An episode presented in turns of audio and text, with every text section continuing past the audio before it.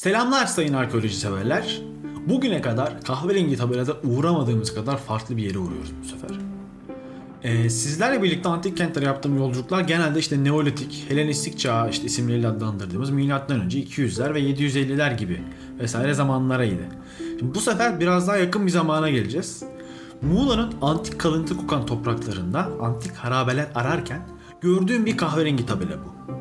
Milas ilçesinin güneydoğusunda Beçin yazan bir kahverengi tabelayı takip edip tepedeki eski kaleye doğru yola koyuluyorum.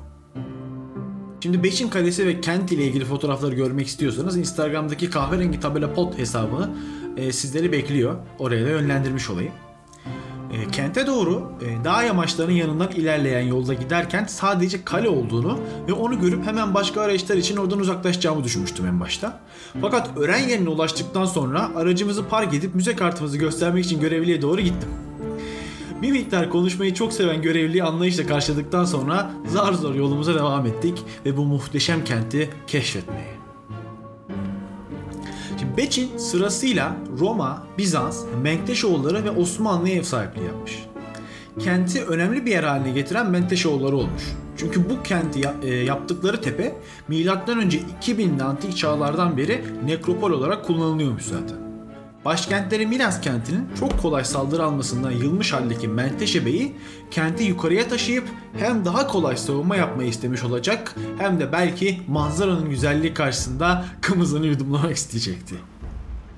Menteşoğulları bu kenti var eden önemli devlet olduğu için e, bu, burası üzerinde önemi çok fazla. Anadolu Selçuklu Devleti'nin uç beylerindeki otoriteyi kaybetmesi sonrası Batı Anadolu'da ortaya çıkan iki beylikten biri de Menteşe Beyliği'ydi.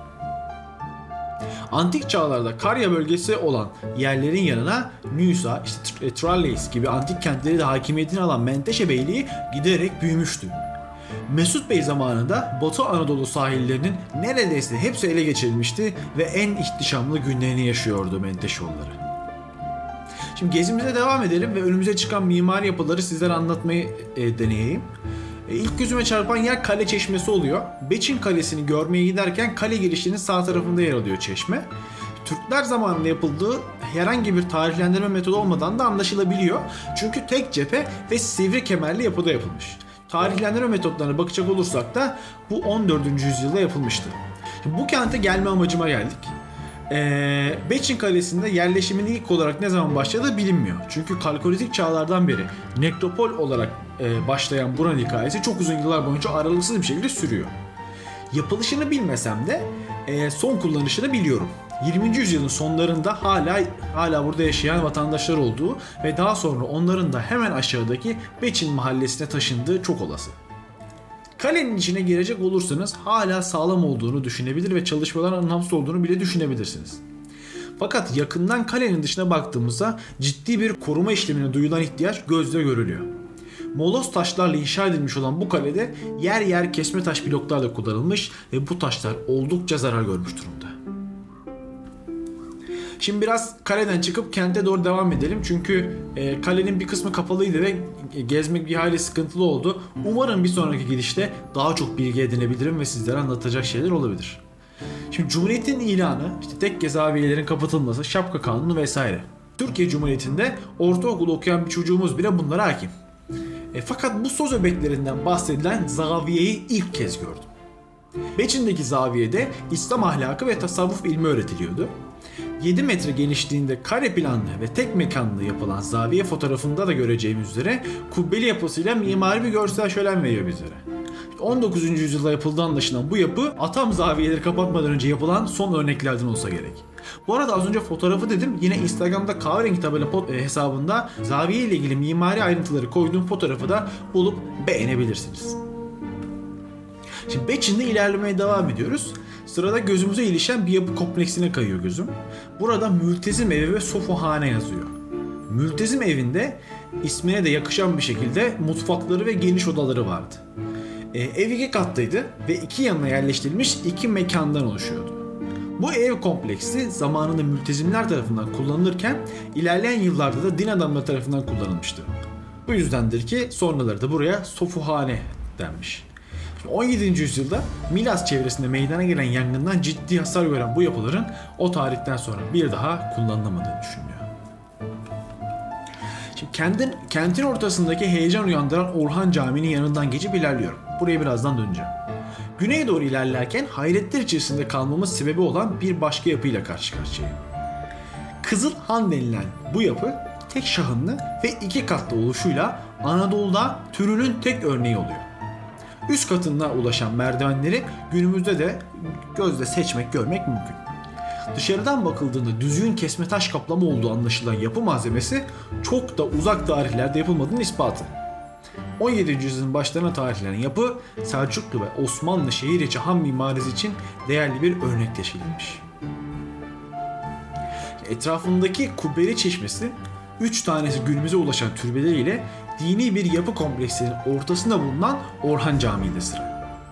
Caminin giriş kapısı ve kalıntıların içerisindeki kubbeli duvar detaylarını görünce üniversitede mimarlık tarihi dersi aldığı Sinan Hocam aklıma geliyor. Onunla İslam mimarisi ve camiler üzerine yaptığımız güzel sohbetler. Ah. Neyse. Anılara dalmak yerine sizlere Orhan Camii'yi anlatayım. Evliya Çelebi'nin seyahatnamesinde milattan sonra 1331 yılında Orhan Bey tarafından inşa edildiği yazıyor. Minaresi olmayan, toprak örtülü olduğu söylenen Orhan Camii içerisinde hala yerleri belli olan sütunları da e, bize gösteriyor. Şimdi zemindeki mermer blokların üzerine yapılmış işlemeler mi yoksa camiden düşen taş parçaları mı bilemediğim bazı böyle şekilli güzel e, taş parçaları var yerlerde. Şimdi yine fotoğrafları Instagram Kahverengi Tabela Foto hesabında yayınlıyorum.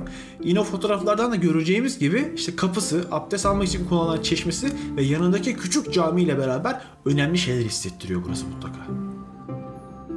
Şimdi Beçin'de bahsetmeden geçemeyeceğimiz son bir yer kaldı. Menteşe Bey Ahmet Gazi tarafından 1375 yılında yapılan bir medrese var.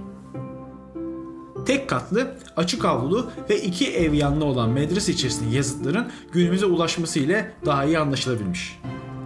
Bu yazıtların içerisinde binanın inşaat kitabesinin yanında Ahmet Gazi ile ilgili yazılar da okunmuş.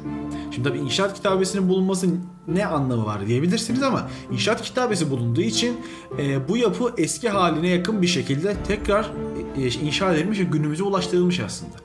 Şimdi içerisinde müze olarak hizmet veriyor şu an. Fakat ben gittiğimde orası da kapalıydı. Sanırım pazartesi günü ve pazartesi günü biliyorsun müzeler maalesef kapalı. Bir dahaki sefere görmek üzere diyelim. Şimdi Beçin bizlere Orta Çağ Türk kentleri ve ilk Osmanlı mimarisi hakkında önemli bilgiler sunuyor. 2021'de UNESCO Dünya Mirası geçici listesinde kabul edilen Beçin'i yavaştan terk etme zamanımız geldi. Bir bakıp çıkarız dediğimiz kentte saatlerimizi geçirdikten sonra hem de. 1424 tarihinde Osmanlı'nın fethiyle kent giderek gerilemeye başlıyor. Menteşoğulları'nın başkenti olan kentin işgal edildikten sonra gerilemeye başlayıp daha modern bir devlet olan Osmanlı tarafından savunma kolaylıkları ikinci plana atılıp e, terk edilip şimdiki Milas'a inildiği e, tahmin ediliyor diyelim. E, 1950'lere kadar son insanlar yaşamış tabi. Başta da söylediğim gibi. Fakat e, artık burada yaşam tamamen sona ermiş. Yani insanlar da burayı terk etmiş. Antik kentler böyle çelişkili duygular uyandırıyor işte. Dinlediğiniz için çok teşekkürler. Bir sonraki bölümde görüşmek üzere.